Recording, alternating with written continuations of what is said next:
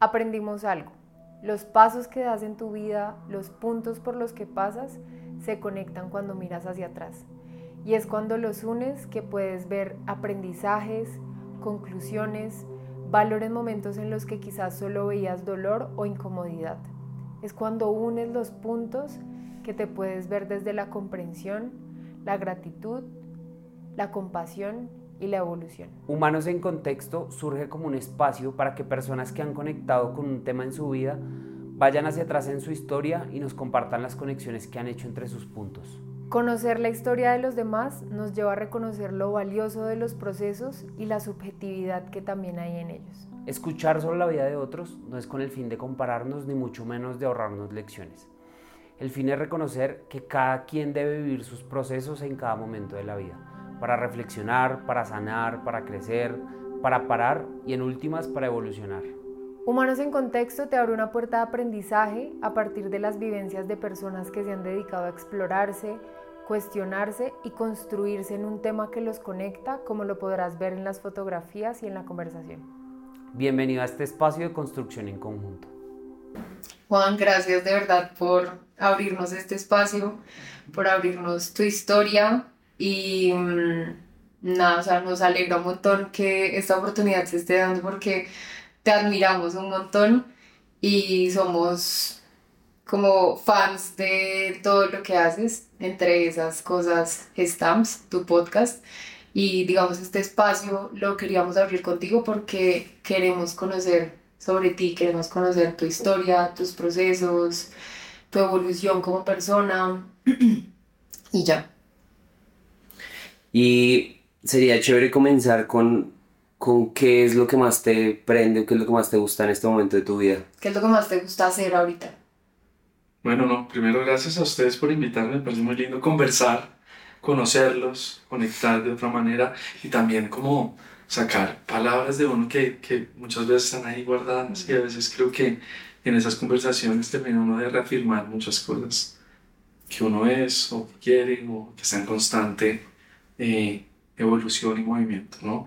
¿Qué es lo que más me gusta a mí actualmente? Yo siento que la oportunidad de decidir qué hacer con mi vida el día a día, ¿sí? A través de mi empresa, a través de, de conexiones con mis amigos, de, impulsar talentos, de... Creo que eso es lo que más me gusta, tener mi tiempo para, para yo escoger desde mi empresa qué quiero hacer, qué proyectos me llegan, eh, dónde quiero vivir si quiero viajar el fin de semana a absorber algo de una ciudad o de un viaje para llenarme eh, de ideas, creo que eso es lo que más estoy disfrutando eh, en la actualidad. Y eso pues obviamente fue un trabajo de mucho tiempo, pero ahorita es como que lo que más siento que, que, que estoy disfrutando, tener el tiempo para pensar en nuevas ideas, no el día a día de tener que cumplir un trabajo, hay días obviamente muy locos, como llegan mil proyectos, pero, pero ahora tengo el tiempo para escogerlos de una manera como más consciente. Ok, o sea, en este momento lo que más valoras es como ese, esa oportunidad de elegir entre todas las opciones que se te pongan en el camino. Y de tener más tiempo, ¿no? De tener más tiempo para elegir bien, para trabajar en, en eso puntualmente, porque en el pasado venía trabajando con muchas cosas, muchos proyectos hacías cosas para abrazar y, y, no, no, las puedo abrazar todas y se me olvidó abrazarme a mí y ahí fue donde cayó un poco el problema. Ok, yéndonos un poquito más hacia atrás, ¿cómo empezó todo este tema de las producciones audiovisuales? Bueno, yo muy chiquito tuve la oportunidad de ir a sets, de actuar en comerciales por una tía, eh, la Mona Gallego, que realmente no es tía así de familia a familia, pero es la esposa de mi tío eh, conectamos mucho, un ser muy hermoso, y ella era productora de RCN. Entonces me llevaba, pues me propuso para un par de cosas, salí en esto, después me llevó a un rodaje. ¿Cuántos años tenías? Ocho años, ocho, nueve años. Muy chiqui. Después como a los once me llevaron a algo de postón con Andrés Cepeda y me acuerdo quién, quién más estaba ahí. Y fue muy lindo porque conocí a Simon Brandt, que es uno de los directores como más reconocidos y vieja escuela, que, que llevó el negocio a, Los Ángeles. Y bueno. Entonces yo fui a ese rodaje, me acuerdo estar en la van, que sigue siendo lo mismo, ¿no? Como que lo recogen a uno la van para el rodaje, también recogieron Yo fui chiquitico y fui a hacer rodaje y vi 60 mil personas, o sea, una locura. Porque era la campaña Postobón en esa época más grande, entonces vi un director de foto, vi todo, y wow. Y eso me quedó en la cabeza. El tiempo pasa, pasa, pasa, pasa. Yo quise estudiar en algún momento arquitectura. Ok, el diseño de espacios y esto me llamaba mucho la atención, pero siempre había una cosa musical adentro. ¿no? Es como, yo quiero ser músico, yo quiero estar en los shows, yo quiero diseñar cosas con los artistas. Y antes de graduarme, con unos amigos de Nueva Granada, estos locos dijeron, "Ven, vamos a montar una banda. Y yo me metí en esta banda, tributo, y entré a Audiovisión a grabar un disco. Estaba muy pelado, 14, 15 años. Y grabé un disco en Audiovisión y eso me cambió la vida. Estar en Audiovisión y grabar y entender. Al, al lado también estaba Andrés Cepeda, que es muy loco, que siempre voy a decir Andrés Cepeda. Estaba grabando algo. Y estar ahí como al lado de él y ver la producción de él. Dije, no, yo quiero ser músico, ¿cómo así? Chao, va a ser productor musical. Mauricio Cano, que es un productor muy importante en Colombia, a mí creo que me conectó mucho su, su estilo de vida y cómo manejaba la producción. Y dije, yo voy a ser productor. Empecé a estudiar producción, pasé por diferentes lados, Fernando Sorla, Javeriana, estudié música, dos semestres, no me conectó. Como que eh, yo creo que soy es creativo de otra manera. Sí, pero terminó el técnico en la, en la Fernando Sor y dije, me voy a poner a camellar, a hacer música para series, para lo que me tiren. Y ahí empecé a explorar un poquito el sonido en vivo, allá ver producciones audiovisuales. Y en un momento que viajé primero a México, como a hacer unos cursos, después me voy a, a Nueva York y ya veo como cosas de Pro Tools, ya sé, ya sé hacer cosas, ya sé producir un tema, pero no me está llenando, me sentía vacío. Decía, yo soy un mal músico, soy un mal músico. Sé cómo poner las cosas, ejecutar, pero no soy un buen músico. Entonces ahí empezó como un vacío y me di cuenta que lo que me llenaba eran los videos, así como hacer el video. ¿Cómo te diste cuenta que era eso lo que te llenaba? Empecé a recordar cosas de mi pasado, como que era lo que me gustaba, y me acordé de un momento muy importante con mi hermana, con Tatiana, y es que en MTV por ahí, le pongo 2002, un video de NSYNC que salió Justin Timberlake en blanco y negro, recuerdo muy bien, creo que es Gone. Yo le dije a mi hermana, grabamos ese mismo video, entonces yo estaba chiquitico, cojamos la, la handicam y graba, grábeme, y yo le digo qué hacer, y yo actuando como Justin y yo me empecé a acordar de eso, y cuando iba a los rodajes, veía, yo quiero dirigir, yo quiero estar en la imagen, y eso me empezó a conectar como, ¿qué realmente quiere hacer usted? En la sabana sacaron el programa de audiovisual, y un primo me dijo, está audiovisual en la sabana, y ahí mi cabeza no paró, no paró, no paró, hasta que volví a Colombia y dije, vamos a la sabana a estudiar audiovisual y voy a ser director, o sea, de una del primer semestre es, quiero ser, quiero dirigir, quiero, Ya sabías Ya, que sí, sí, sí. ¿Y Sí, por qué dirigir? como por lo que había visto, como, hey, es que este man es el que decide qué pasa con los actores, el que transmite la idea, el que siempre habla en el set, ¿sí? Me gustaba eso y el liderazgo siempre, como liderar el equipo, por ahí. ¿Has probado otros roles? Sí, fui director de foto, o sea, dirección de foto la exploré mucho en la universidad, pero no me conecté. Siento que no estaban las herramientas necesarias, que no había una buena guía. Quizás el ser director no se podía, pues, tener como más información de afuera, Mm. ¿sí? Porque es un campo quizás más grande, pero el de foto que es tan técnico, si no lo entiendes ahí, es como te bloquea. Y eso me pasó.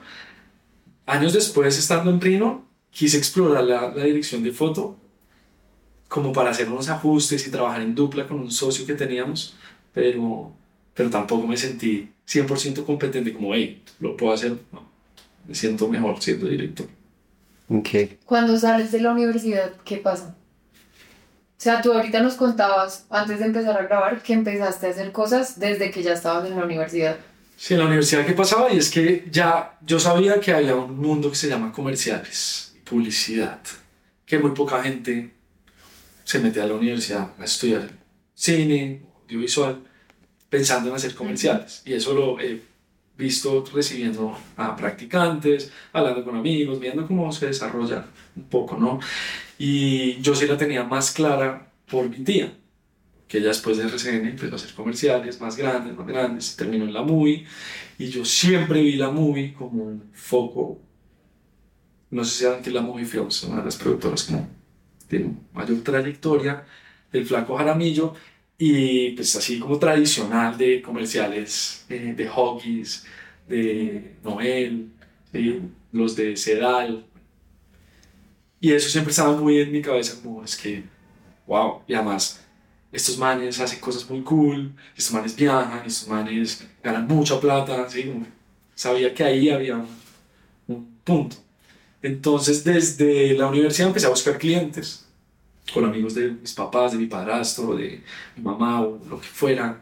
Como, venga, les hago un comercialito ahí chiquito de, ¿se, va, ¿se vende esto? Vende, venga, yo le hago el video. Sí. Y al mismo tiempo, paréntesis, mi socio Jaime Forero, él tenía otra productora y él hacía lo mismo. ¿Ya se conocían? Ya nos conocíamos, habíamos tenido un beef ahí como con, por una novia, los dos. y ya nos conocíamos y sabíamos que él era perfil como ejecutivo y creativo y yo solo creativo y más hacia la dirección. Entonces, pues era, era cool, como que ellos también lo están haciendo y entendían un poquito ese mundo de comerciales. Yo también, entonces ya ahí empezamos a trabajar con, con amigos, ¿no? entre amigos o clientes chiquitos. Y tuve la fortuna de un amigo de los Andes, estaba estudiando administración y me dice, marica, yo quiero hacer audiovisual, mi papá es director de cine, mi papá es Rafael Nieto, y dije, bueno, no, hagámosle, hagámosle. Pues tengo este man que tiene los contactos, que tiene la plata para invertir, que quiere hacer cosas con artistas, porque él, ah, bueno, él, él tocó conmigo en esta okay. banda que les dije, y armamos el parche que se llamaba Inshaka. Inshaka eh, era una plataforma para músicos, era como una ventana de exposición para músicos independientes, en donde podías eh, ver venues, donde podías buquearte con, o conectarte con managers. Era, un, era una idea, un emprendimiento muy lindo.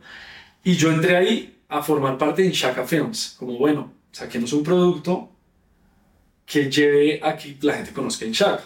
Y empezamos a hacer live sessions desde la universidad. Entonces me llevé como a los más pilos, que yo veía cómo este man sabe hacer cámara, ah, esta persona sabe hacer arte. Y desde ahí ya estaba el tema del liderazgo. Sí, sí, ya, yo ya, viendo qué potencial. Yo viendo, y antes me llevaba tres camarógrafos, me llevaba una directora de arte, un productor si necesitaba, y ahí empezó la vuelta. Y, y mi amigo como invertía, y esto era inversión 100%, no era como que le cobráramos a nadie, era, escogíamos los artistas entre él y yo y los llamábamos. Entonces en una de esas sale Manuel Medrano, en la universidad, estamos en octavo semestre, séptimo semestre, y con el Negro Valle, que, era, que fue el manager de él, nos dice, marica, tengo este mata, nos mandan, y él tocaba en Balsámico acá en Santa Bárbara, y llega y hace esta sesión. Este tipo, impresionante, o sea, hace un cover de Calle 13, después toca una canción de él, subimos eso, sin pauta, y esto ahorita tiene, no sé, 35 millones, 40 millones, una cosa, ahí como y eso nos dio el impulso de que vinieran más artistas como, ah, ustedes le hicieron eso a Medrano, hey, queremos hacer parte, queremos hacer parte. Y ya todas las semanas grabábamos cuatro artistas, cinco artistas, eso empezó a hacer ta, ta, ta. Y ahí siento que nos dio la base de entender cómo era grabar rápido y cómo es grabar un videoclip, porque entonces tenías que sincronizar qué cámaras, cuáles son los tiros. Por la mañana dos bandas, por la tarde otras dos bandas, o sea, un bolero. Y vamos mejorando el arte. Ahí empezó, ahí empezó. Y después se empieza a consolidar qué es lo que uno quiere grabar. Y digamos, ¿qué intención había detrás de esa acción? Porque, o sea, es como nosotros en ese momento no estábamos pensando como en cobrar nada, pero ¿qué intención había? La intención era ser esa ventana de exposición para artistas, para mostrar la música, porque hay mucha música hermosa en este país, ¿cierto? Hay mil bandas, pero siguen siendo las mismas. ¿sí? O sea, todo bien Andrés Cepeda, pero ya, siguen sacando. Es como la hora de... ¿sí? Porque seguimos viendo novedades viernes, y sigue siendo Carlos Vives, y sigue siendo Fonseca, y sigue siendo Santiago Cruz. Llevan la parada muchos años, y yo entiendo que detrás de eso hay unos contratos y cosas, pero yo siempre he sentido que eso no está mal. tiene que haber una exposición para otros artistas, otras ventanas para emergentes.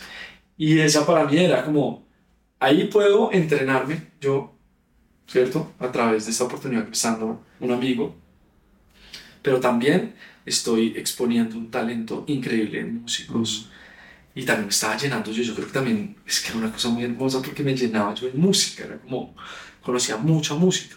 nos metíamos a esa plataforma y llegaban canciones y canciones y eso mm, le permitió a uno como soñar y crear y, y, empezar a conectarse mucho. Eso me sirvió a mí para conectarme con la industria musical, para saber qué géneros estaban pasando, en qué bandas eran las que venían, porque de, algunas que estaban ahí, muchas ahorita están haciendo cosas interesantes. Ok. Entonces eso. Creo que eso es algo muy chévere como en el tema de la mentalidad, porque, o sea, como tú dices, mi intención detrás de eso era entrenarme y además de eso tenía una motivación grande porque, no sé, como por darle visibilidad a artistas que no la tenían. Y digamos, cuando uno le da una intención a esas acciones, las cosas terminan dándose o terminan como... Como que creen que se están... Ajá. Porque cuando uno normalmente, digamos, esto lo hemos experimentado y también lo hemos conocido otras personas, cuando la intención detrás de las acciones que tú haces está en quiero plata, quiero, no sé, como tener tal estilo de vida y ya, o sea, como que solamente cerrado a, como desde una mentalidad como desde la necesidad, las cosas no fluyen tanto como cuando uno empieza con otra intención más conectada con uno primero y conectada con el tema de voy a aprender, o sea, voy a aprender a ver qué, que me va llegando, que se va abriendo, tú dices como este espacio me dio como visibilidad de géneros, de artistas, y eso fue la base para lo que se vino después ya con Rino. Y, y hablando de eso, ¿cómo fueron como los primeros artistas o los primeros videoclips de Rino? Entonces, entonces eso eran solo sesiones, ¿no? Y, pueden buscar ahí en Inshaka Films, eh, sesiones en Inshaka en YouTube era un formato que ya lo teníamos claro. La gente ya en un punto era como, la tenemos tan clara, que yo solo ponía al, pues, al artista que me cantara una otra canción y ya sabíamos cuáles eran los momentos importantes, porque eso era un one take. Entonces hacíamos un one take, hacíamos dos takes y escogíamos entre el uno o el dos, como cuál les gustó más. El dos, ah bueno. De ese dos vamos a hacer playback, pero solo para rellenar cosas como de caras, de detallitos pero ya eran one takes, entonces si había un solo de guitarra, era ese solo el que teníamos que grabar, ¿sí? Pero era una cosa rápida, ¿no? Ya como que el formato está. Entonces yo ya en un momento ni siquiera hacía cámara, como que empecé a entender que dirigir era dirigir al equipo, no tenía que estar yo también haciendo cámara. Yo creo que no podría tener dos personas de cámara muy buenas, no, no explicarles muy bien qué querías. Pero perdón, ¿ahí tenías a alguien que te estuviese como explicando qué era dirigir o tú lo fuiste entendiendo? Sí, no, no, leyendo, me compraba libros, tuve, tuve, una oportunidad también muy importante, es que mi familia vivía en New Jersey, entonces viajaba y compraba muchos libros de cosas, entrevistas, y ahí empecé a leer muchas cositas como de dirección, más que todo dirección de actores, y eso que nunca lo he aplicado full, pero ahí entendí como en dirección de actores cómo era dirigir al equipo. Yeah qué sensaciones quería. Venga, quiero todo sea más cercano. Por ejemplo, si el artista que venía era una persona sola con guitarra, pues la luz más tenue, vamos con una cámara más lenta.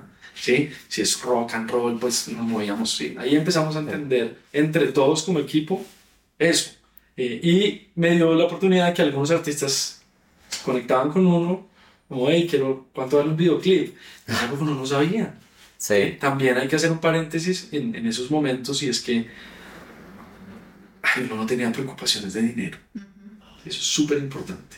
Es como, entonces no se te desvían. Por eso digo el entrenamiento, por eso digo el amor, o sea, como llenarse una esponja, ¿no? Como llenarme de mucha creatividad, mucho amor, de mucha música, tan, pero no tengo preocupaciones. La única preocupación que es llegar ahí y desmontar, que llegue el artista, todo está, mi mamá me da esto, mi papá me da esto, hay que aprovechar. Sí, total, es como un privilegio que te da la posibilidad de, se nos olvida explorar. Olvidan esos privilegios.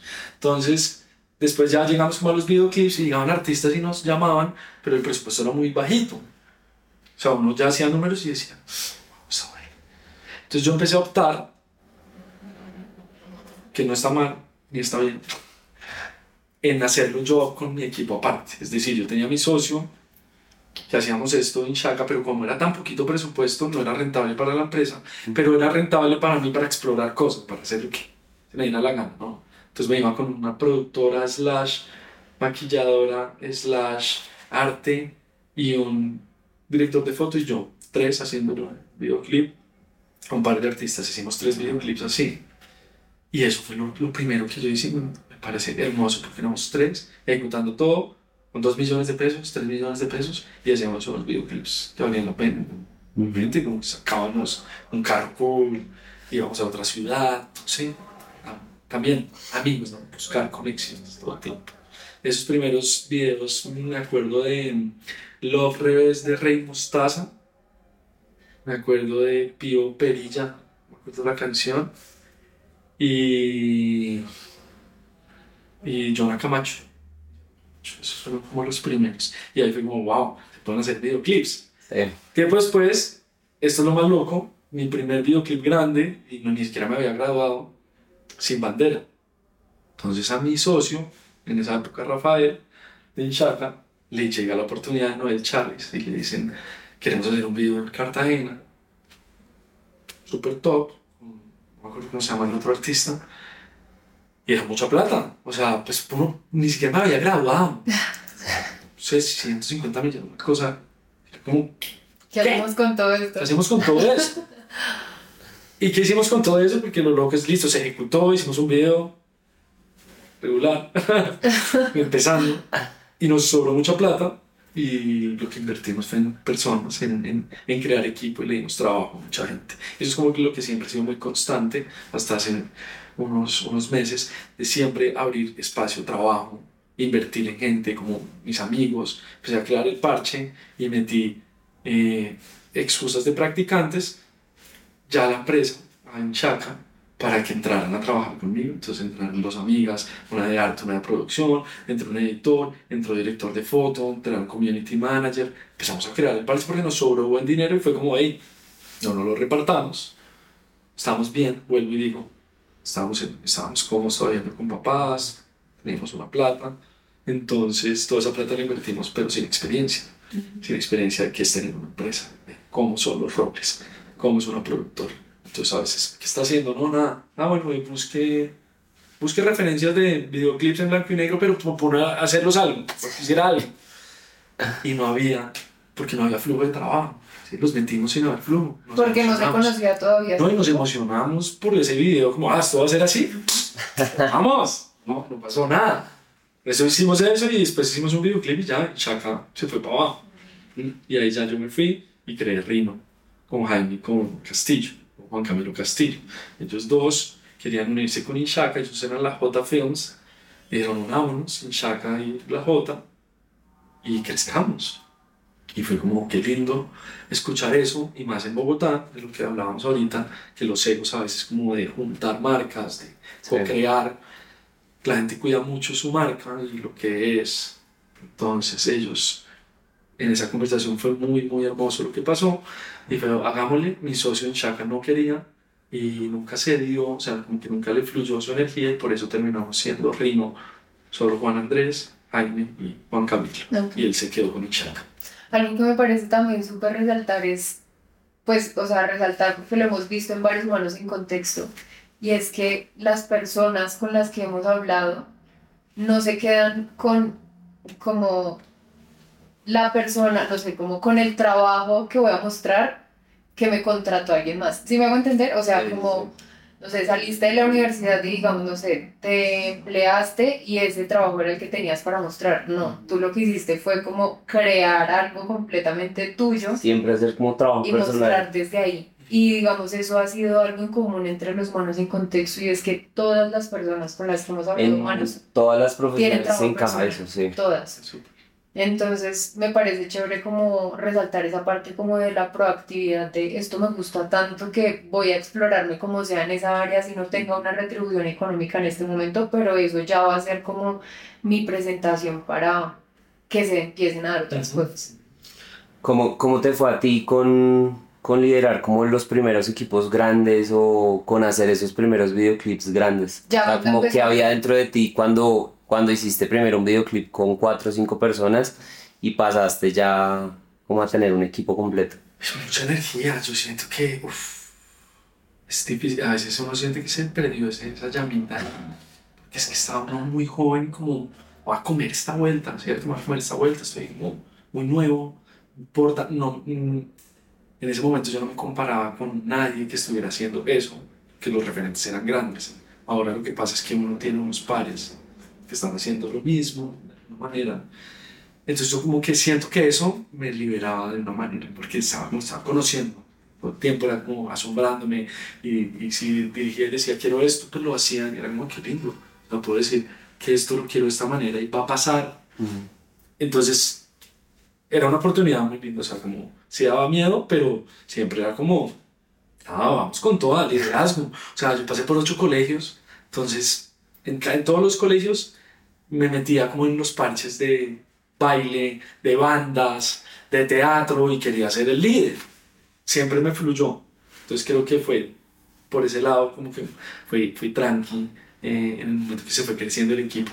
Hay, hay días que uno dice en qué momento pasé de cuatro personas, que igual me encanta volver a eso a veces. Estamos como, quiero hacer proyectos de cuatro cinco personas, que la comunicación es más linda, más auténtico como todo. Pero cuando ya hay 80 personas, 90 personas en un set, es como, wow, ¿en qué momento se creció esto? Pero para eso hay cabezas de todo, ¿no? Para eso está tu asistente de dirección, para eso están las cabezas que comunican, porque no es uno gritándole a las 90 personas, hagan, no, comunicar y estar un poquito más atrás. Sí. Ese es un cambio que tengo que decir que sí me costó y es comunicar y soltar. Porque antes yo quería tener control de todo. No sabía muy bien, pues, esos procesos. Entonces me gustaba editar, colonizar, producir, revisar el presupuesto, todo eso. Y me llenaba porque tenía mucha energía, pero, pero era más por... Cuando nos juntamos Rino con, con la J, yo tuve un, yo terminé con una novia que me dolió muchísimo, o sea, una tusa de esas tusas. Brother, voy a morir, voy a morir acá. Si no le meto la energía de esto a algo, morir. Entonces ahí monté Rino, realmente, o sea, como que dije, ya, todo, todo es Rino. Y todo es el Rap Band Club, que es al mismo tiempo dos empresas que se crean. Y dos empresas que las dos hacen que Rino en este momento y que el Rap Band Club, cada una sea igual de importantes y como que haya tenido una, rele- una relevancia en sus áreas, tanto en lo audiovisual como en lo musical. Y le metí toda la energía, toda la tusa. Yo llegué a las 6 de la mañana y me iba a las 10 de la noche todos los días a la oficina. Una oficina súper chiquita que pagábamos los tres. Eh, cada uno aportaba para esa oficina 500 lucas. Y duré así como 7 meses, 8 meses así. así. No quería que me hablara nadie. Y ahí empezó. empezó. Y cada uno también en su vuelta, ¿no? Jaime en su vuelta, peliculado, en Castillo. Todos, casi, o sea, nos hablábamos claramente como socios, pero es que estábamos ahí. Este año necesitamos que Reino ya sea conocido. O sea, en un año Reino tiene que ser conocido. Y, y la logramos. Todo ese, toda esa tristeza, todo ese poder, todo eso que tienes, hay que meter en un año. Sí. Se transforma. Se se transforma. Pasas de Inchaca a Rino, pero ¿cómo llega la J? No, la J son, la J son ellos, es Jaime, mi socio actual, y Juan Camilo Castillo, que estudiaban conmigo en la Ah, ok, universidad. ya, ya, ya. Ellos- las dos. Nos unimos las dos como de la sabana, ya nos conocíamos, amigos, pero en competencia. Ah, ok, tú les dices a ellos la J. Sí, Ah. ellos, ellos se llamaban la J Films, Ah. ellos tenían una productora. Y ellos son los que me invitan a almorzar, como venga, la J quiere unirse con Inchaca y queremos algo nuevo. Y era muy chistoso porque cuando entrábamos a la oficina, los egos ahí, el logo de la J, el logo de Inchaca y el logo de RIM. Y era como, no, pero ¿por qué tenemos tres logos? O sea, quitemos esto. Hasta que se salió mi socio de Inchaca, pudimos como quitar todo y des- decir, empezamos de ser Rino. Solo Es que esto no es la J, esto no es esto es algo Ok. nuevo. Esto es Rino. Y ahí empezó. Cuando hablábamos antes de empezar todo esto, tú nos contabas que empezó un tema como, el, como con el rap. ¿Nos cuentas un poquito de eso? Entonces todo, todo se conecta, ¿no? Entonces en Inshaka, el community manager es Karim B.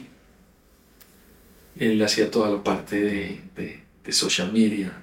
Y ahí empiezo yo a conectar con eso. Son dos años, un año y medio antes de que empiece Rino, ¿no? Pues volvemos un poquito y es... Yo ahí como medio improvisando cómo iba a ser el jefe, el director y la vuelta. Entra un community manager y es Karim B, que escuchaba rap todo el tiempo.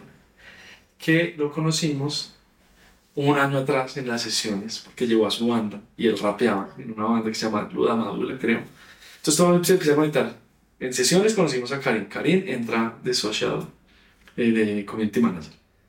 Y de, eso ya él me muestra tanto rap en los ratos libres, no sé, nos encantaba tomar ron, tomarnos un cigarrito, siempre que se acababa como la jornada, y él me mostraba rap y yo decía, yo, yo escuché rap chiquito por mis primos, pero yo soy rockero, me gusta el folk, me gusta el indie, ahora soy un poquito más tranquilo como con la música, que en verdad me gusta algo soft. y él me empezó a mostrar rap. Y ahí conectamos y me dijo, yo quiero hacer un proyecto, quiero hacer un proyecto, quiero... Cuando empieza Rino, aparece Karim, que nos volvimos muy amigos, y me dice, tengo una idea que es el Rap and Club. Y yo le digo, cabrón, quiero ser parte de esto. Y estoy entusiasmado necesito. necesito ¿Cómo hacer? Yo tengo cámara, busqué, tengo amigos que tienen lugares la verga, hagamos one takes, volvamos como a las sesiones, entonces hicimos one takes, pero eso sí era un one take de rap, donde yo me colgaba la cámara y estos manes se tiran una canción de tres minutos, me van a rapear. Y ya, eh, como quedó en lugares la verga, ¿no? Como en hostales lindos, en, en, en talleres de arte, en sitios de ropa. Y ahí empezó y ese año hicimos, mientras crecía Rino, como haciendo comerciales, lo que sea, eh, más que todo hacíamos institucionales. Hacíamos los one takes, ese año hicimos 11 one takes por ahí. Y al final hicimos un videoclip y ahí se consolidó tanto Rino como el Rap Club. Fue como, esto es lo que yo quiero, estoy feliz con esto. Hermoso ir a rodar, hermoso crear, hermoso trabajar con los amigos. Y así se, ese fue el primer año y se consolidó. Esa sí sigue ahorita y, y, todos los dos, y todos los dos mundos siguen, ¿no? Como que yo me, en un momento me salí del rap club porque me consumía mucho y Rino pues era mi, mi bebé. Entonces es como cómo llevo a estos dos y, y pandemia me ayudó a soltar el rap club y enfocarme en Rino. Porque okay. sí, sí, necesitas tiempo más para ti. Ahorita nos contabas que Rino tuvo un momento de, digamos, como de crecimiento físico y pasó a otro momento. ¿Cómo fue este tema? Y, y, es siempre como la cabeza de uno por, y, y, el corazón realmente como por lo que está sintiendo. Están llegando muchos proyectos, nos está yendo muy bien, estamos, somos jóvenes, estamos siendo reconocidos, todo está fluyendo. Entonces empieza a, a, empiezan a generar unas entradas muy grandes y se da cuenta que puede invertir en equipos, en infraestructura más grande. Estábamos, nosotros empezamos en el 85 en una oficina de tres puestos, los tres socios, ¿cierto? Cuatro, los cuatro socios. Pues entró un practicante que era muy loco porque lo compartíamos con Inchaca y Rino, porque él había firmado y a los dos meses nos separamos. Entonces, pobre man, le tocó. Estaba dos días allá, dos días acá. Pero tremendo aprendizaje. Pero tremendo, él es de los mejores, lo quiero mucho. Nico Reyes ahora se dedica a otras cosas, pero es un colorista increíble. y, a él le tocó, le tocó como esa separación, el divorcio. Después de eso cogimos la oficina de al lado y ahí como que dijimos, bueno, todos los, les decíamos los minions, no por ser pilos, pero como nuestros chiquiticos, weón, que están caminando a todas con nosotros, o sea, era un ejército. Vayan a un lado y nosotros en otro para pensar acá y para ejecutar acá. Entonces se creó la, la oficina de ellos y la de nosotros. Y ya fue dijimos que los tres hermanos, ¿qué hacemos? Nos está yendo bien con el Rapan Club, nos está yendo bien con. Ah, queríamos firmar a Delfina Deep, que busquemos más opciones. Y salió un elemento muy importante y fue Narcos, la primera temporada se, se termina. Y venden el avión. El avión donde grababan como las escenas de Pablo dentro del avión.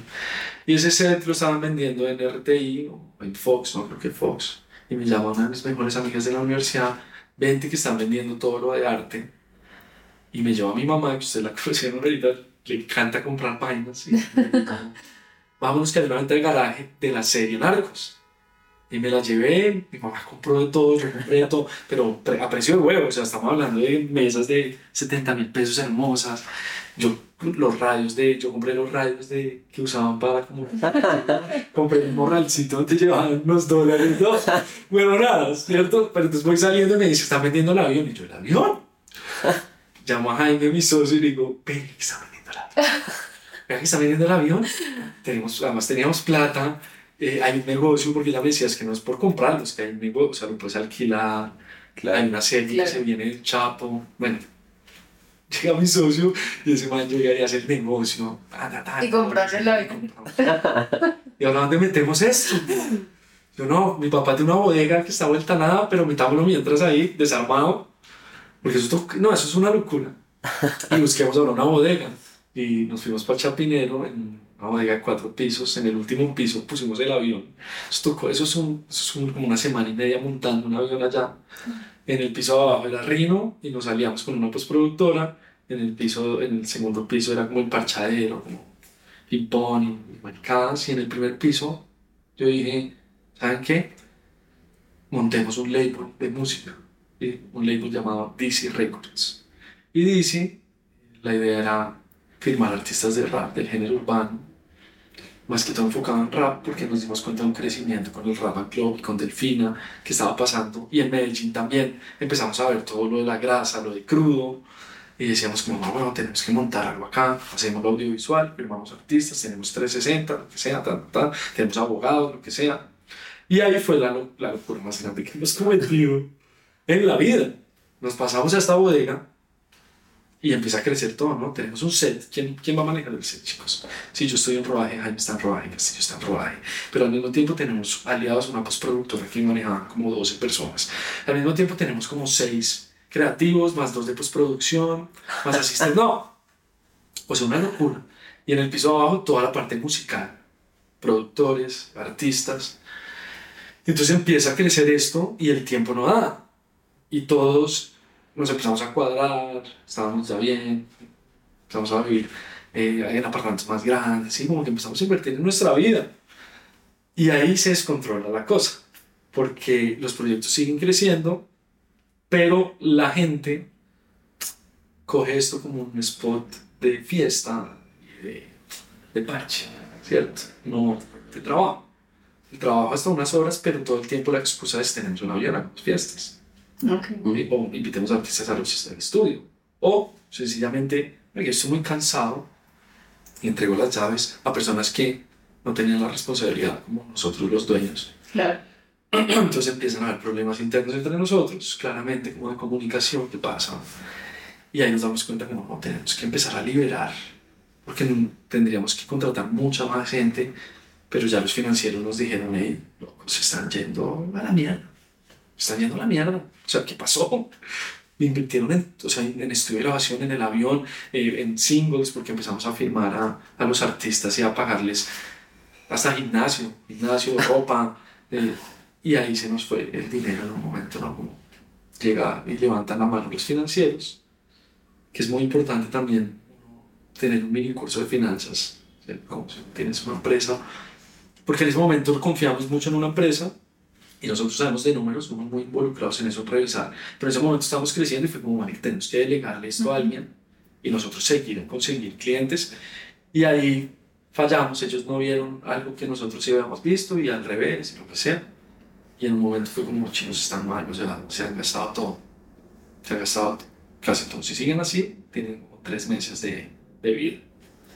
Y yo como, todo lo que hemos construido, todo lo que hemos, o sea, no hay, o sea, no hay plata para nosotros, no hay plata para comprar un apartamento, no, ya todos se lo gastaron. Y, y la iniciativa fue mía de los artistas, mis, mis socios me apoyaron, pero yo lideraba toda la parte del label y eso. Y frenar ahí fue como, wow, o sea, ellos creyeron en mí, pero no me organicé de una buena manera, lo vi solo por amor, se me olvidó ver el negocio más claro. Y ahí paramos y tocó liberar todo, vender el estudio, vender el avión y decir back to basics, o sea, back to basics es vamos a volver a, Rino, una productora de solo productores, quizás dos editores y directores, y vámonos a un sector donde nos permea más lo que es el audiovisual, lo que son las agencias, y nos fuimos a la 94 con 14, y ahí el chip cambió de Rino, ya como solo productor audiovisual. ¿Eh? Yo me quedé con el rap, yo solo como por mi ego, no lo puedo dejar morir, no lo puedo dejar morir le va a pedir plata a mis papás. No importa. Rinor, todo bien, pero y ahí lo separamos y yo seguí trabajando unos meses en, en rap, pero me, me di cuenta de ese desgaste económico, emocional y físico Claro. que era ser manager de manager e inversionista de, de una banda. Entonces ahí solté y ya, Rino, hace que tres años solo enfocado en ¿Qué? ¿Y cómo está Rino ahorita? O sea, ¿Cuál es el ¿cuántos son? enfoque? ¿Cuál es? Ajá. Nuestro enfoque de este año es el rebranding de Rino, sí. Realmente eh, una actualización de la marca desde el, desde el storytelling y la manera de cómo trabajamos. Porque ya hemos pasado por diferentes, ¿no? Como poquita gente, mucha gente, eh, otros proyectos que, que permeen, como que es Rino, pero, pero ahora el enfoque es menos personas, proyectos más grandes, expansión eh, geográfica. Empezamos ya en, en lo que es Costa Rica y Ecuador, tener nuestros primeros acercamientos, proyectos, traemos muchos clientes de afuera. El cambio del dólar ha sido un plus para muchas productoras Claro. en el rodar acá, ¿cierto? Es como antes 20 mil dólares no te alcanzaba para mucho, pero 20 mil dólares ahorita es un buen producto eh, para, por ejemplo, para un artista, ¿sí? Porque antes, antes el presupuesto normal, 12 mil dólares, y el dólar a 3 mil, pues era muy complejo. Pero ahora si le sueltan 20 mil dólares alto, vienen, se parchan, todo es barato para ellos y se hacen cosas, pues hay un talento increíble. Entonces nosotros empezamos a hacer como ese modelo de traernos los clientes, escoger muy bien dónde queremos estar, ser más selectivos. Y en eso estamos, como que este rebranding lo que va a hacer es que Rino pase a una etapa más madura. Muchos nos, nos consideran la productora joven, claramente del mercado. Y también fuimos una incubadora de talentos, porque nos encargamos de tener muchos practicantes, de tener gente que estaba en el medio cool y darle oportunidad de trabajo de una... O sea, tú llegabas a Rino y a los dos días estabas rodando un videoclip de Martina la Peligrosa, ¿sí? Ya, o sea, te toca hacer esto. ¿Vas a crecer o no? Y eso nos dio como, hey, somos una escuela, muy lindo, pero en un momento nos descuidamos, todo estaba creciendo de las cabezas para abajo y de nosotros, bueno, no estaba creciendo nada. ¿sí? Entonces se volvió una escuela de audiovisual y nosotros como socios no estábamos creciendo como empresarios o como directores o como ejecutivos eh, por darle más amor a los proyectos y crear equipos, equipos sólidos, familia, y eso cambió, eso cambió, o muy lindo y todo, muy- como que es interesante, pero ya en un punto tienes que pensar en tu futuro y pensar en cómo llevar a la compañía a otros mercados y no solo por darle trabajo a mucha gente, ¿sí? Que se fue un foco en un momento. Estamos súper bien, chido darle trabajo a tanta gente, lo que ya estamos cómodos, no, no porque yo necesito inspirarme, uno se inspira también de la gente que llega, de la gente joven, pero también está interesante ver más, al- más arriba de uno, que, que le puede Sí, crecer. Y digamos, hablando de eso, ¿cómo fue entrar a otro mercado, como a otro país?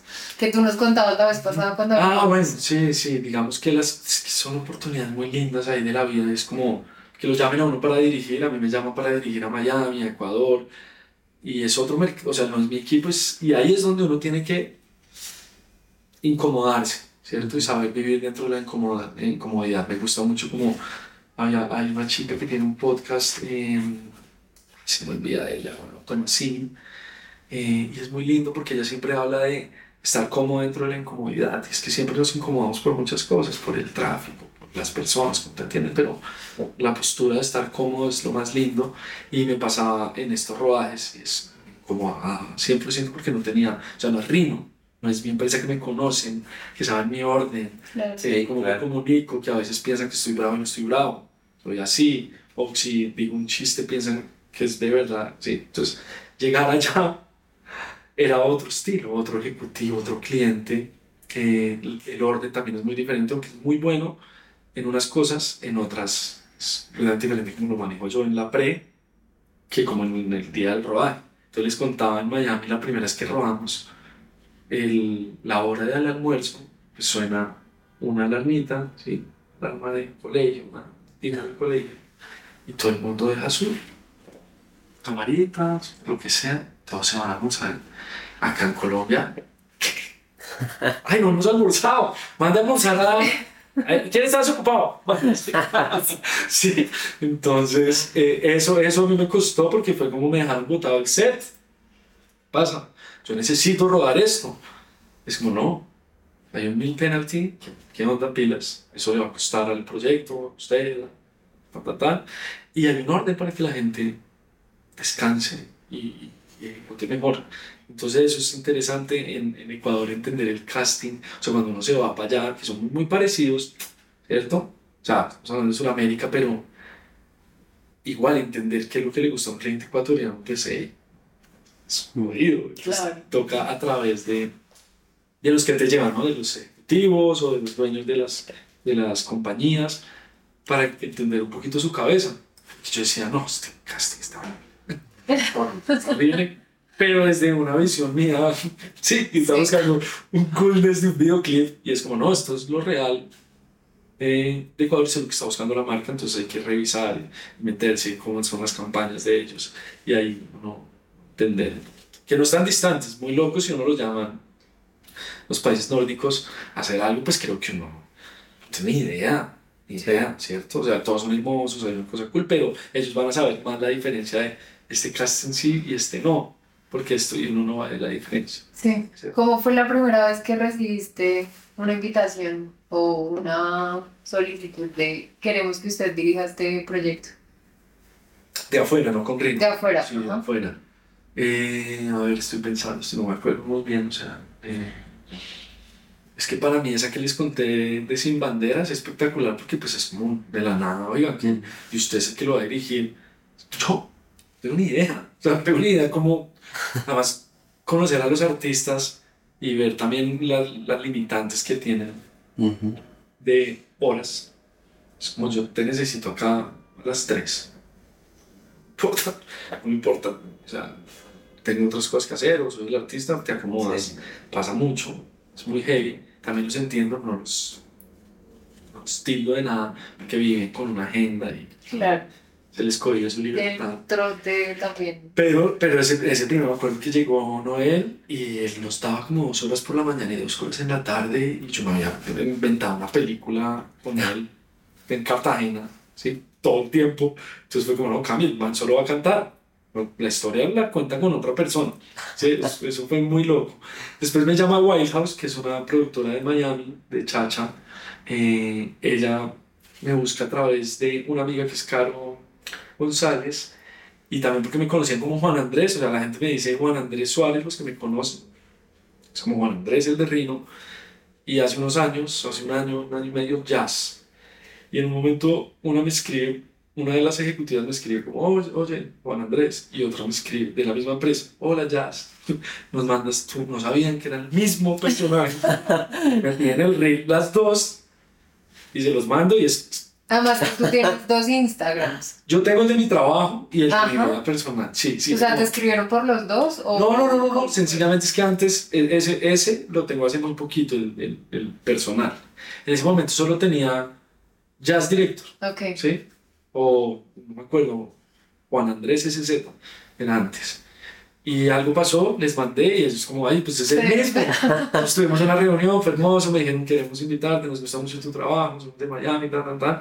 Y para mí fue, o sea, fue, una, fue uno de los momentos más lindos que salí a caminar y lloré porque me estaban pasando dos cosas muy, muy importantes. Tres, me fui a Puerto Rico a ver a Bad Bunny en su, en su concierto con unos amigos unas amigas en Medellín, fue como, estamos cenando un día y me dicen, hey, nosotros nos vamos para pa Bad Bunny, ¿te pegas? ¿Cuánto? Y yo, pues, falta, no, menos de un mes. Y a mí me quedó eso, y la mierda, estoy la semana ya, o sea, en Puerto Rico eso fue hace un Sí. En Puerto Rico, o sea, the fuck. Eh, compré eso, una locura, ni siquiera vi si tenía plata o no, o sea, lo hice así de loco. Y me fui pasé uno de, los, de las semanas más lindas de mi vida en Puerto Rico, viendo a este tipo allá, parchando, conociendo la cultura, entendiendo también muchas cosas de Puerto Rico. Y estaba cerrando año con Rino. Y esas, esos cierres anuales con tu contador, de cómo nos fue, qué porcentaje, qué dinero, que fue hermoso como las estamos haciendo súper bien. O sea, después de todo esto que pasó, de toda esa tormenta, de, de la bodega, de que un socio se va, porque también en, medio de eso se va uno de los socios, en toda esa tormenta nos damos cuenta que entre Jaime y yo llevamos la compañía otra vez a otro, a otro nivel. Y termino esa reunión, como todo súper bien, río hermoso, el otro año va a ser muy cool, ta, ta, ta. Entro a esta reunión con ellas, me quieren, me quieren eh, representar, me dan la oportunidad de conocer otro mercado. Y salgo ese día porque le dije a mis amigas, tengo esas reuniones laborales, lo que sea, y me pongo los audífonos y salgo a caminar y me ataco a llorar de la felicidad. Así como, wow, esto es lo que realmente vale la pena sufrir y todo lo que he pasado es esto, esto es lo que amo y se están dando las cosas sin pensar en, Mm. en, en todo el tiempo en el dinero, ¿no? Que ese año fue de reconstruir la empresa, de, ver otro horizonte y, y venía de, de mucha info y, y ese día fue muy hermoso, ese día fue muy hermoso. Y que se dieran después las cosas como el año pasado, que me llamaran por un video de Daddy Yankee, que me dieran el de Mike Towers, es como, hey, qué lindo, qué lindo, porque no es una necesidad constante, es más como cuando hay una conexión entre el proyecto eh, White House y Juan Andrés y Jazz. Se da, se da, no es como, no es una urgencia. Sí, no es algo como que estabas buscando directamente. Sí, es algo que, que sí, que sí mi cabeza lo quería traer, era como, hey, como hago cosas afuera, porque ya las venía haciendo, pero desde Rino con Neon 16, que es un label espectacular que nos conectó mucho con, con artistas de afuera, ¿cierto? Con Dylan Fuentes, Chris Floyd, eh, el año pasado me llevaron a hacer Yandel, o sea, ya teníamos una conexión de Maui Ricky, Chucky Town, o sea, como ellos habían sido esa, esa empresa que nos llevaba a nosotros como Rino y a mí como director a ejecutar cosas o traían artistas. Pero ya que me buscara una empresa aparte, que de alguna manera es competencia, porque al comienzo es difícil decir sí, es como, hey, es competencia igual. ¿cierto? Hay algo de competencia acá porque ellos hacen videos de reggaetón, yo también hago videos de reggaetón en Colombia. Pero ellos, ¿qué, qué, qué me aportan a mí? Un mercado diferente, una visión linda, crear proyectos con ellos, ver cómo lazo a Rino, cómo puedo hacer servicios de producción para proyectos de ellos. Y ahí es donde uno lo tiene que ver desde la inteligente. Hay algo que me está resonando mucho en este, en este momento y es, nosotros hemos venido entendiendo este tema de cuando tú estás preparado para cierta cosa, llega. Ujú. ¿Cómo sientes que, o sea, como que, que, que sientes que cambió en ti, como en tu perspectiva o en tu forma de actuar o lo que sea, o cómo evolucionó algo en ti para que llegaran estos proyectos de esta magnitud que nos estás contando? O sea, Sí. ¿sientes que hubo, que pasó eso? Sí. Como que ya te sentías preparado y llegó de la nada. Sí, sí, antes daba miedo, antes daba... Eso, eso sí me daba miedo. Como que me llegue el- y, y me daba hasta pereza hacer la... A veces me decían, no sé, hey, lle- llegó esto para Maluma y estaba ahí como en su momento ahí grande. Yo, ay, uy, no, no, si me gano esto, ¿qué voy a hacer? Sí, si me gano esto, ¿qué voy a hacer? Pero ya después, cuando uno está tan seguro, cuando eso ya eso no le preocupa, también cuando estás muy seguro de tu idea, mandas eso y si se da, lo tomas como un proyecto más de presencia y, meterle toda. Pero yo siento que la ansiedad y el afán de crecer, el relojito, un director en la Movie Films, Oscar Hill, me dijo un día como algo muy importante, es como ese relojito de arena, weón, sáqueselo de la cabeza, ¿no? Todo el tiempo lo tenés ahí, porque yo y siempre he sido como muy activo, pero en el pasado yo era un que no descansaba, todo el tiempo estaba ahí como preocupado por trabajar, preocupado por ejecutar cosas. Y ya ahora me relajo más. Cuando llega. Eso no lo ha dado la vida. Es como, llega siempre. Cuando uno está seguro, cuando uno está tranquilo, llega. Y si no llega, bueno, entonces levántate a buscarlo. Y levántate a buscarlo, ya que no llegó, pero con tranquilidad. ¿sí?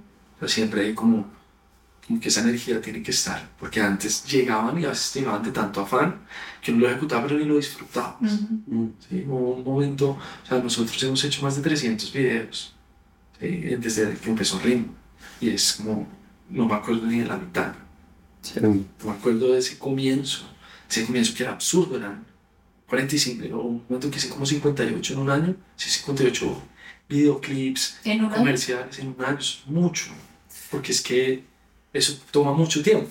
Claro. ¿Cierto? La previa. O sea, fue como el que de 5 millones, el de 10, el de 20, ah, este de 2, venga, ya este gratis. Ta, ta, ta, mm. Y llegaron las cosas porque se sabía que es un proceso. Como a esto le metemos todo. Pero si toda tu vida sigues así, pues no vas a tener ni calidad de vida ni vas a mejorar como director ni como persona. Mm. Entonces ahí entró como mi preocupación en pandemia, como cómo voy a ser mejor persona, cómo voy a volver a las canchas después de esta pandemia. Porque en pandemia fue muy lindo lo que logramos, logramos rodar de lejos, de conectándonos, explicándole a una persona cómo grabarse. Solo mandar a una persona con una cámara, con todos los permisos y todo, y explicar, quiero que el plano sea de esta manera, hablar con la actriz por Zoom, hey, hace esto, y logramos campañas solo a través de Zoom, muy lindas, y, y, y, con mucho stock, ¿no? Como que llegó la era del stock, entonces tocó pagar todos los stocks y todo el tiempo yo hacía piezas en stock, como storytelling, cómo lo puedo contar, stock, esto, esto, esto. Y nunca murió eso. Y fue como, pero ahorita que lleguemos tenemos que llegar diferentes. Tenemos que llegar como también con otra actitud. Otra actitud porque el medio a veces es muy hostil. No se habla. Yo a veces me doy cuenta que por el afán también uno juzga muy rápido a las personas cuando le entregan cosas o cuando no le cumplen. Y entre la pausa siempre los problemas se resuelven. Y eso no me pasaba antes. Antes íbamos tan rápido y todos, ¿qué pasa? ¿Qué onda, huevo? Además venimos de una escuela también que era muy fuerte. Las escuelas de las productoras grandes. Esas pirámides jerárquicas de, de lo que son directores ejecutivos. Veces es muy fuerte. Y eso hay que romperlo. Por eso nosotros somos Rino, que rompimos bueno, que es la jerarquía de los rodajes. Y es acá todos somos uno. Hay que respetarnos, obviamente, porque las decisiones se toman en algunas cabezas, pero no es para tratarse mal ni para gritar ni para joder a la gente, ¿cierto? Porque ese espacio donde a mí me hace llorar si todo sale muy bien, que me hace feliz. Esto tan lindo. Entonces, ¿para qué me lo va a cagar? Sí. Después de pandemia fue que llegó como esta sensación de pausa. Sí, sí, sí, sí. Sí, un poquito más adelante, yo creo. O sea, porque en pandemia yo me aceleré creando una marca de ropa. O sea, había soltado el, había soltado el Rap and Club, Delfina, un label. Estaba Rino en pandemia y dije, ¿será que esto sí me va a hacer feliz a mí? ¿Será que sí me va a hacer feliz Rino? ¿Será que este es el futuro? Ahí, ahí, hay que... Y empezaba a oír como amigos que hacían otros negocios. Yo decía, no, yo necesito otro negocio. ¿Qué negocio me sé bien? creía que me sabía bien. Ah, bueno, la ropa. La ropa porque no hay una marca acá, ta, ta, ta. En ese momento, las marcas que estaban, estaban también yo creo que pensando, ¿no? que yo, ¿cómo la llevamos a otro lado? Y yo voy a lanzar una marca que hable desde la música, que resuene también el nombre de tema machista que siempre hemos querido trabajar dentro de la industria de Rino y es, marica, es muy machista en medio pues el universo entero realmente, pero en, el medio tenemos que hacer algo para que esto se rompa un poquito. Y yo creo una marca que se llama Padrino, para romper también como que el, el, padrino siempre es el, el, el, que cuida, el que desde un lado como muy machista, ¿no? Como padrino es el que tiene que dar dinero, o es el gángster, o toda esta mierda. Y dije, no, padrino es la persona que padrina desde el amor, desde la creatividad, desde la luz, desde la música. Y me monté esta marca en plena pandemia, en locuras, y tres socios, ninguno funcionaba, ta, ta, ta, ta, ta. Y lanzamos una marca a través de unas sesiones que también nos invitó a ver, Padrino Sessions, con diferentes eh, artistas de Cali, Medellín, Bogotá. Y lancé la marca, pero nunca pensé, o sea, siempre lo pensé desde el amor a lo audiovisual y la música, pero nunca lo pensé qué iba a pasar con el negocio. Entonces salí con esa marca y vender, sacamos 5.500 prendas. No sé. No, es que me, pues me asocié también mal, como esto no puede ser tan grande, esto tenía que ser más petit, como una cosita, un pop-up chiquito. Sí. Y esto fue, ta, 5.500, yo cómo vendo esto. Plena pandemia. Sí, no, no, no. Entonces, aprendizaje hermoso, fue mucho afán. Y cuando terminé de soltar Padrino, siento que ahí llegó la calma. Porque Padrino me dio, tengo que decir, me dio muy duro en el ego, así como, ¡pum!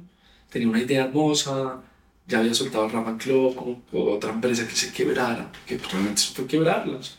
Perdí mucho dinero, fue como, estoy haciendo algo mal, ¿qué pasa? Creo que es el afán, ¿cierto? Sí, es el afán y no escuchar la gente y creer que yo sé muchas cosas que todavía no sé. ¿sí? Yo qué sé hacer videos, qué sé hacer liderar, qué sé tener una empresa que se llama Play. Entonces, vuelva bien, vuelva. ¿sí? Lo otro lo puedo hacer a través de Rino. Y eso es lo que también va a pasar con Rino, es que es un estudio creativo donde vamos a desarrollar también piezas de arte, ropa, pero sin pensar en el dinero. Es como, hey, qué chimba hacer una colaboración para un hoodie, la verga, que tenga la marca Rino y intervenimos nosotros para hacer un fashion film. Ya, pero no es que no a ser rico vendiendo hoodies. Y me voy a dedicar a otra cosa completamente Ah. diferente a lo que ya Sí. vengo encaminado. Eso es lo que tiempo. estaba pasando, como manager, inversionista, ejecutivo de label. Pero un afán, un afán. Y, a- y al- y un poco a lo largo de la meditación, así, muy corta, yo no soy de los que medita, puede ser un zen o que hace yoga así larga, pero entendí que esas quietudes y por eso les decía que mis viajes son lo más importante, viajar. Yo me la paso en el avión, o sea, estoy en el avión muchos, muchas horas al año es un momento de meditación, interiorizarme, como de calmarme y analizar como que todo está bien. Cuando estoy en el aire no te entra ni un mensaje, no puedes hacer nada, estás con tu música. Una cosa que sí odio es no tener audífonos, porque no es que odie a la gente, odio el ruido de la gente, eso me molesta, ¿sí? Y entonces es como, ahí estoy y ahí agradezco y ahí me doy cuenta de los procesos en los que estoy, en lo que he tachado, lo que me falta por tachar y eso me ha ayudado a- Hay algo también muy chévere en todo lo que nos has compartido y es que gestionas tu energía y gestionas tu creatividad porque ya te conoces mucho. O sea, ya sabes qué espacios te favorecen, ya sabes qué silencios te favorecen. Entonces, como que de alguna manera tú también te impulsas desde ahí porque a veces solamente decimos como que el diálogo interno Ajá. pero el diálogo interno no es la única manera en la que uno se encamina como para desarrollar mejor ciertas cosas. También están los temas que tú nos contabas ahorita, como de, a mí me sirve tener un espacio aparte donde yo vivo. Sí, sí, digamos que además nosotros crecimos, o sea, Rino crece con una oficina. Lo, lo primero fue, si vamos a montar esto, necesitamos una oficina, ¿listo? Entonces lo primero fue, nos veíamos en Starbucks de la 93, perdón, del 86 creo, 84, y ahí dijimos, bueno, vamos a empezar acá, no tenemos oficina, pero vamos a cumplir un horario, vamos a comprar el cafecito en mañana en la tarde, y vamos a ir a buscar oficinas, pero necesitamos una oficina. Y entonces como crecimos así y como se consolidó ya no tenerla, empieza a ser algo que te incomoda mucho. ¿sí? Sí. Porque hay un foco, es muy lindo llegar y saber que ese espacio cuando, tú te sientas y tienes como, es muy ordenado como un todo, si corrigido en eso, es como que quiero hacer mis post-its, con eso puedo fluir.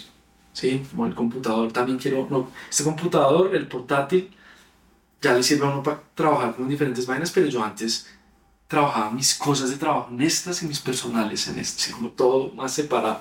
Se empieza a mezclar y empieza a haber un híbrido y también es importante soltar cosas, entender que no todo tiene que ser tan rígido. Sí, como ser más flexible. Pero el trabajar en lo creativo, en tener tu espacio, en sentirte a gusto, sí es muy importante. Es muy importante, es muy importante y, y más si tienes una empresa porque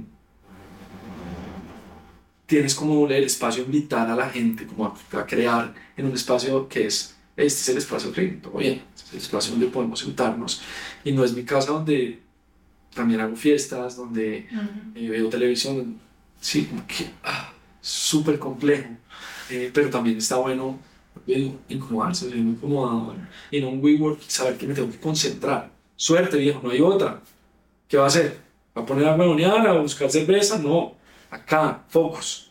Entonces pagaba más créditos, que es muy loco, pagaba más créditos de los que tenía para ir a esas salas de WeWork a trabajar solo, salas de seis personas, porque quiero estar más en silencio. Entonces me di cuenta de eso también, me gusta mucho el silencio para poder fluir y trabajar. En, en, la, en la oficina de la 94 teníamos estas puertas de, de los estudios de grabación antirruido, ¿sí? de, de acústica, que nos sobraron de la, del estudio que habíamos tenido y las pusimos. Y, el, y la última oficina la, se, se sellaba con dos puertas y no se oía nada. Y esa yo la terminé escogiendo en un momento que fue como, hey, yo necesito. Le decía a mi socio, usted, usted le da huevo, a usted le gusta estar en llamadas, en etc. Déjemela a mí. Y yo siento que ahí me ayudó mucho a calmar mi cabeza, a saber que me quería ir a Medellín. Me gusta el parche, pero me gusta estar en silencio. Por eso me gustaba llegar a las 6 de la mañana siempre y a las 9 entraban todos. Tenía 3 horas para mí, vicioso, solo. ¿Cómo, ¿Cómo ha sido, o sea, cómo era antes tus procesos creativos, como esos momentos en donde te sentabas a pensar y a crear o a tener ideas, y cómo son ahorita? Bueno, creo que son muy parecidos. O sea, siempre. Mi, mi hermano una vez me dijo, como, hey, que anote todo antes de dormir cuando se le venga a la cabeza. Nunca lo apliqué así, lo apliqué es como. Siempre que se me venía algo a la cabeza, lo anoto. Tengo esos notes del celular infinitos. O sea, yo a veces de desparche me pongo a leer y digo, no, estaba borracho, estaba drogado, ¿qué, qué, qué, qué onda? Pero siempre anoto. O sea, siempre está lleno por ahí de cosas. Y es como, es muy difícil cuando uno se tiene que enfocar a pensar y que la idea tiene que salir ahí, no sale. Ahí no sale. Ahí viejo no va a salir. Sí. Sale en el almuerzo. Como que acá me 10 ideas. Ta, ta, ta, ta, ta. Salgo a almorzar y ahí en la esquina sale la idea. Y ahí es donde hay que parar y anotar rápido. Listo. Esa está buena. Está, y ahorita la retomo, pero antes la forzaba mucho. Y antes, no, y antes la hacía muy solo. Y es como muy ego, como es mi idea. No, es como la comparto. ¿Qué opinas de esto? ¿Y qué tal esto? Eso me parece bien. Porque las ideas son compartibles, son más universales. Al final, no importa quién te dijo tal frase o quién. Hacerlo en conjunto. Entonces, eso me ha ayudado. Antes yo era un poquito más cerrado en eso, en todos los temas, en quién iba a editarlo, quién lo iba a colorizar. Necesito que me muestren costos. Todo está bien, todo se está haciendo, no hay que soltar para poder ejecutarlo de una manera más tranquila. Entonces, sí, siempre anotar me parece increíble. Y ver muchas referencias, yo soy como ver mil vainas, películas que no tienen nada que ver con lo que voy a hacer. Y esas películas me traen ideas, como que me separan, porque cuando uno lo forza, es oh, es, es, es difícil. A otra gente le funciona, no es como, va a pensar dos horas en la idea y la saco. Sí. Me da ansiedad, no, me da ansiedad. Sí, también a tu parte, Sí. como te has conocido un montón como en la parte creativa. Sí, y a veces es como, no sé si, no sé si la logre, es como, llega la mañana y es como, "Uf, tengo que entregar tres, tres propuestas, pero al mismo tiempo tengo esto. Ya me conozco tanto, que me vale verga hacer algo por la mañana. Me voy, me voy a caminar, me voy a saludar a un amigo, a comer rico. Y a las 7 de la noche. Ya sabes que ahí es donde va. Eso va, eso va a pasar. Eso va a pasar. O sea, eso no hay, o sea, no hay un momento en que yo diga, eh, no, no lo logré, no pude entregar. No, porque yo sé que ahí es donde está. Y la magia también está en la noche, ¿no? La noche es una cosa muy loca. Y, y me cuesta a veces dormir, es porque ahí es donde todo eso que pensamos coge forma. Sí. La cagué. Cagué, ahora qué ya.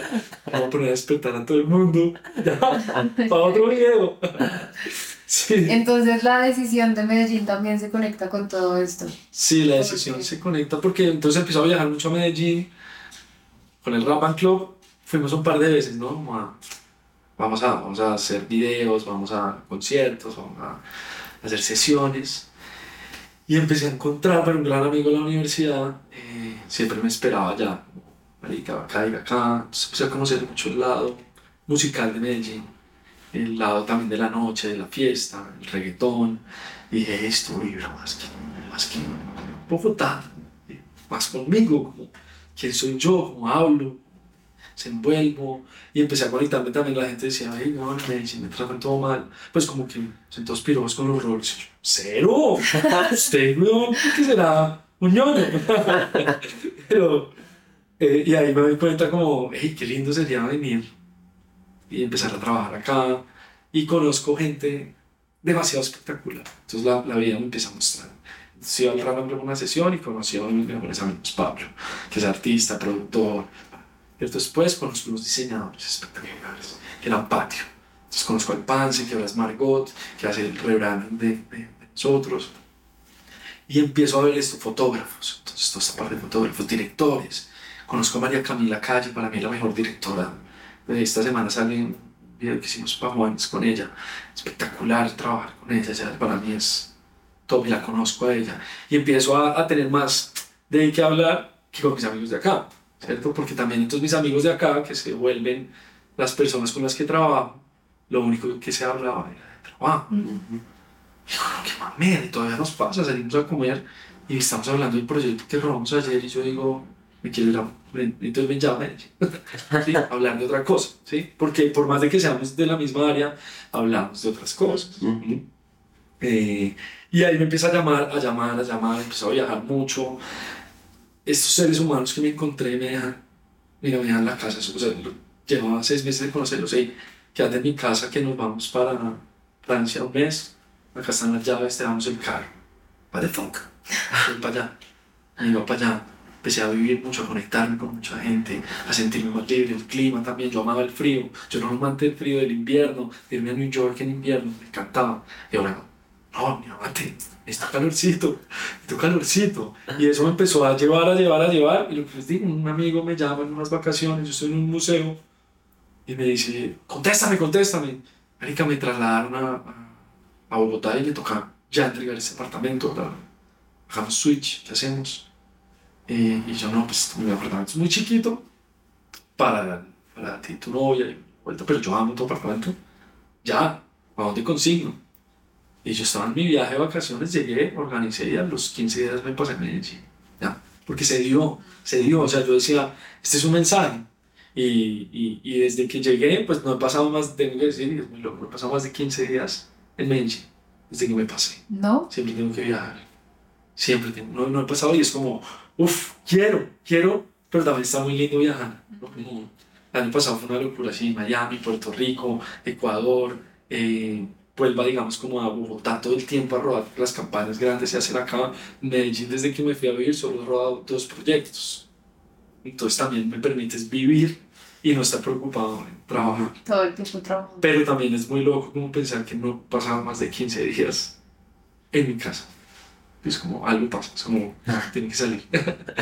Y eso también te favorece un montón para el tema de la creatividad, como nos decías antes. Sí, sí, como súper, es como va muy bien porque no entra en un loop. Pero un loop se llama muy duro, o sea, hace unas semanas también entré ahí como en loop, pero es como ya sé cómo salirme de ahí. Ujú. Todo bien.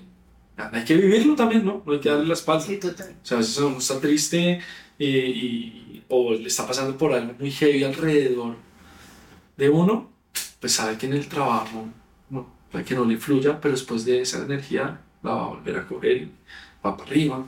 Y ya es un proceso, es una montaña de rosa y de emociones y por eso hacemos esto, o por eso hacemos audiovisual y arte, porque a veces nos toca hacer un comercial de perritos súper tranqui, pero después hacer un videoclip que te saque algo que quieres decir, ¿cierto? Y después vuelves a la normalidad a hacer algo de comida.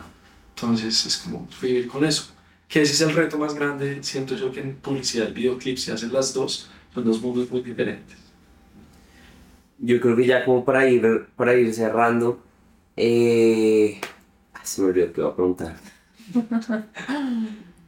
Ay, era algo con este tema. Ya, eh, como qué experiencia tienes que nos puedas compartir, así como un momento de, de bajón o algo que tú digas como fue una experiencia en donde aprendí demasiado. Ya como jazz, así no tenga nada que ver con, con lo Sí, visual. sí, no, como si muy interior mía. Eh, es que hay muchas, hay muchas, hay muchas. Eh, o sea, hay, hay un periodo, digamos, como de mi vida en donde yo no entendía por qué estaba tan bravo. Estaba muy bravo, estaba muy bravo con, con la vida, con las injusticias, como que me tomaba todo muy personal también de lo que le estaba pasando de salud a mi mamá, a mi papá, a mi abuelo, que sea cierta familia. Y yo crecí como eh, también muy solo y, escogí también como estar muy solo. Eh, y hasta unos años, pongo, póngale 22 años, 23, empecé a entender de dónde venía todo ese dolor y dónde venía toda esa rabia. Y me tuve que empezar a trabajarlo empezar a trabajarla porque años después, o sea, estoy hablando hasta los, yo tengo 33, cumplo ahorita 33. Y a los 27 todavía sentía que había una rabia ahí interna, eh, un dolor y, como, y una explosión, ¿cierto? Y me di cuenta a través de procesos, de charlas, de, de- de talleres de silencio, de quietud, que todo eso era un dolor de mi niñez, de, esa soledad y de, de compararme todo el tiempo. Siempre hubo siempre hubo un contraste de alguien que hacía mucho alguien que hacía poco, alguien que tenía mucho. Y yo siempre quería el que tenía mucho, el que, sí, para elevar como a mi familia. Y a lo largo me di cuenta de todos esos porque peleé mucho chiquito, muchas peleas, caes, problemas, problemas. No llamando la atención, acá estoy, acá estoy, estoy solo. Eh, empecé a trabajar como esos cuatro años, en tranquilidad, en qué es lo que me duele, qué es lo que me hace sentir cómodo, qué es lo que me incomoda, que no he podido ir adelante. Y, y una conversación más que todo con una novia que tuve que fue muy lindo. ¿Te la estás creyendo o no te la estás creyendo? Si vas a ser director, es decir, ¿qué, qué realmente ser? ¿Qué quieres ser tú? ¿Sí? ¿Quieres seguir siendo un niño que está dolido? ¿O quieres llevar a ese niño que está dolido y comprenderlo? Y en esas conversaciones en esas peleas como de, de ese noviazgo, me di cuenta de tristezas absolutas y como quietudes, como reflexiones. Me di cuenta que tenía que soltar a ese niño. Y si lo, o, o si lo, o si lo iba a agarrar, eh, como dice Mojica, como esas piedras que uno lleva en su mochila, lo hacen a uno caminar más fuerte, lo hacen más fuerte, y hay que dejarlas ahí y seguir caminando y de vez en cuando cogerlas y ir soltando, si se si, hace duro el camino, eh, eso en ese momento como que me, sí, como que me, me mostró lo que tenía que pasar. ¿no? Esto no va a ser fácil, esto no es de un día para otro, vuelvo y digo, esto va a tomar tiempo, Andrés, y va a encontrarse momen- momentos en su trabajo en que lo van a incomodar otra vez así de fuerte, que va a querer gritar y mandar todo, porque esa es su personalidad y tiene todavía cosas de ese niño, pero ya mírelas y abrácelas y entiéndalas para que esas decisiones que usted tome valgan la pena de los dos lados. Tanto de ese niño, no, no lo deje a un lado porque se le enseñó cosas, por eso usted hace esto visual, por eso le gusta la música, ¿sí? Pero las otras que esconden con dolor y con ego a veces, soltarlas. Entonces eso fue un proceso. eh, y hace poco me pasó un rodaje que tuve que hacer una codirección era un equipo nuevo y me empecé a sentir, empecé a sentir un poco bajo de energía. Empecé a sentir como menos que todos, que no tenía. ¿no? Empecé a sentir menos creativo y ya estábamos rodando. Y empecé a sentirme un poquito oscuro, ¿qué me está pasando? ¿Qué me está pasando? Me estaba valiendo como, como toda la energía. Y solo tuve que respirar momentos como aislarme, un segundo, respirar y mirar desde el otro lado, como ponerme en, los ojos del otro director, del director, y verme a mí yo que estaba haciendo bien o mal. Y dije, no, no estoy haciendo nada mal, pero qué putas, o sea, se está incomodando porque es otra gente nueva, porque, porque piensan diferente que usted y los admira un montón, o sea, admiraba a todo este equipo como, wow, tran, las ideas y todo. Y ahí me di cuenta que yo me estaba, era como tildando de menos y me estaba apagando.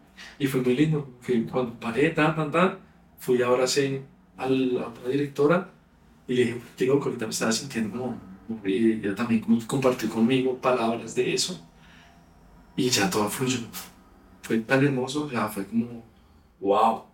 En, otro, en otra ocasión, una persona, o yo mismo en mi pasado, hubiera podido salir de ahí y digo, yo no quiero dirigir esta mujer. Sí. Para eso hay otra persona. Si, pasó, si, si ya saben tanto o si ya todo está, me voy. Y esa pausa, esa noche que me acosté, me acosté como, wow, he, he- he crecido, he crecido, he crecido. O sea, creo que eso que, que pensé alguna vez, ya en este momento, 100% no, superé, pero gran porcentaje, porque pude parar, analizarlo, verlo desde otro punto de vista, abrazar y crecer. Eso es. Sí. Y como que ese crecimiento está también como expresado en la capacidad de resignificar como esos momentos que, porque es que el tema también es como la, resi- la, la el significado que uno le da a las situaciones, porque es lo que le detona a uno las, Sí, sí, las sensaciones. Y ahorita digamos que la diferencia no es que estén pasando cosas diferentes en los sets, Sino sino que está pasando algo diferente en ti que hace que tú resignifiques esas situaciones de otra manera. Está súper bien. Sí, está muy bueno. Yo creo que ya, de verdad, qué oportunidad tan grande poder escuchar tu historia, escucharte a No, ti, tu perspectiva. Lo más lindo de este proyecto es que, como todos los humanos en contexto que hemos hecho desde antes de que dijéramos que vamos a grabar, cuando antes eran solo fotos, retratos y nos sentábamos, era el mismo ejercicio de sentarnos a hablar, pero era un par de fotos después y ya Pues claro. Siempre ha sido, siempre ha sido muy grande porque el, lo principal está en que nos mueve demasiado. O sea, no estamos acá por ver, yo- ni siquiera, si tú ves de pronto nuestras redes, tampoco es que seamos gigantes, no estamos acá solo por ver y subir contenido, sino porque de verdad nos mueve Conocer mucho estos, historias es- de las estos espacios. Sí, No, qué lindo, qué lindo, porque eh, hablando, ¿no? Como que ahí tengo que volver al pasado, tengo que, ah, claro, y ahí sí. vuelve, vuelve a hacer un statement mío, de, Ujú. sí, esto sí es por este lado. Y, y eso es lo que también busqué con Stamps, ¿no? Sí. Con Stamps era, ¿cómo puedo abrir un espacio en el que hablemos del audiovisual sin caer en lo mismo, que es como una charla un poco más estructurada? Ajá. eh, y tú, eh, y qué es lo que más te gusta, todo. No, no, no, esto es como, son los panas, o así no sean los panas, esto es una bienvenida a un espacio para que hablemos de este medio de amores y de odios, pero que al final esté mucho amor, por eso lo hacemos. Entonces, permítanse hablar acá y, y botar toda la carreta y cuál es el mejor y el peor, o sea, porque la gente tiene mucho miedo también de salir a trabajar sí. o a enfrentar, porque ahorita con todo esto que hablábamos de inteligencia, artificial, esto va a cambiar un montón de cosas. Y si uno no sale con la energía linda a comerse esto porque lo ama, pues el computador sí se lo va a comer completamente, ¿cierto? Sí. entonces eh, siento que por ahí stamps y me, encantaría tenerlos en un próximo stamps más bien. Ya. y que me cuenten ustedes qué ha pasado con, con esto de humanos en contexto, ¿cierto? Gracias, Sería Juan. súper Sería muy Sí. chévere, sí. Gracias por esa invitación también. Muy chévere este espacio porque creo que no sé si es la primera vez entonces que te abres como en un espacio así a contar todo de... Claro, O sí. sea, lo más cercano fue lo que pasó con el último de Stamps con el, con el director. Constante. Sí, y eso que nos fuimos a lo deep, o sea, para ir a lo deep, y eso que este, este es un primer escalón. Sí. sí, eh, sí lo hago mucho, aprendí a hablar mucho con, con, con mis amigos y mis amigas, y porque más peladito uno no habla. Sí. Sí, es ¿cuál es el normalchito? Eh, yo no voy a decir acá palabras. Pero yo sí, eh, la vida me permite tener muchas amigas y mucho, mucho poder femenino alrededor mío, ¿no? Mi mamá, mi hermana, mi sobrina, mi familia son ellas. Eh, siempre ahí, mi papá claramente, mi pana, pero separados, pero siempre una energía femenina en los viajes, todo. Mm. Mis amigas, mi parce son mujeres. Y eso me permitió empezar a, a soltarme más y hablar. Y eso también es lo que le hacía daño a uno, fue guardarse lo que está pasando. Si es que si a ti te molesta en este momento algo de lo que está pasando, como yo hablo, pues hay que hablarlo, que si Sí. no la energía se queda en esto y, y se va a notar. Entonces el- la comunicación fue lo que más me permitió cambiar, eso me faltaba, la comunicación y dejarse abrir y contagiarse por poder más femenino, entender esa sensibilidad. Eso me ayudó también a abrir con mis amigos a hablar de cosas. Que me estoy sintiendo así, bro. Ay, marica, no, era como un shock. Pero unos, unos meses después ya ese amigo me contaba cosas muy personales y ya ahora somos tan deep que a veces es como que o sea, no, no todo el tiempo es, esto. Sí. Ya, yo creo que quiero decir una última cosa y es que con toda la historia que nos has contado, al final, como que las cosas finales que sacas, o sea, como los resultados, como lo que se materializa, siempre tiene algo como de ti que es la conexión con otras personas. Eso siempre ha estado, o sea, desde Inchaca hasta Padrino y, o sea, como que todas estas como ramas que han salido de, de cosas tangibles que has hecho tienen que ver con conexión con otras personas, con equipo, con Liderar. con, liderar, con interpretar de pronto qué es lo que quiere la otra persona para tú traducirlo como en algo materializado. Entonces también me parece súper como resaltarlo. De pronto como, como que lo estaba sintiendo un montón, como en esta parte está pasando esto, acá también vuelve a pasar esto y acá otra vez, ahorita estamos, también es otro espacio en el que tú vuelves a abrir esa parte y es como, como que ya sé. O sea, como que quiero decir esto porque a veces a uno le pasa que uno se quiere categorizar solamente como una profesión o una, no sé, como, ¿cómo se dice? Uno se Pues quiere un poner una etiqueta, como una sí, como etiqueta. un título. Como yo soy director y entonces como soy director no se me puede abrir por la cabeza que voy a montar una marca de ropa y no se me puede pasar por la cabeza que ahora voy a abrir un podcast. Si me hago entender, o sea, como que cuando uno deja de ser tan rígido con solamente tengo esta etiqueta, a mí la gente no me puede mirar haciendo otras cosas, uno fluye y se deja como entrar en esos otros espacios en los que definitivamente está también lo que uno ha buscado en esos otros espacios. Ujú. Y tú has entrado como a estas otras ramas llevando esto que te representa como, como Juan Andrés. Sí, en todo, y es romper un poquito esos esquemas que uno tiene como de ya usted es tal cosa, no se puede mover para ningún lado, o no puede, o el hecho de, no sé, ser fotógrafo y ahorita querer vender postres, ya es volver atrás y reiniciar la vida, cuando en realidad no es así, o sea, como que todo, uno puede hacer mil vainas, mil profesiones y mil cosas diferentes, y a la final, a la de algo de ¿no? uno. sí, Súper, súper, sí, sí. Ya. Eso me parece que siempre llego a eso. Siempre voy a eso. Sí. sí, Y odio que, que lo. sí, que lo las- la, ca- categorización es lo peor. O sea, Jodorowsky habla mucho de eso. Todo el tiempo que leo y veo a este man es como. sí. Hay días que es como ese ejercicio que uno debe hacer de. Hoy me llamo diferente. Hoy tengo. Hoy soy. Van a ver. Me voy a comportar.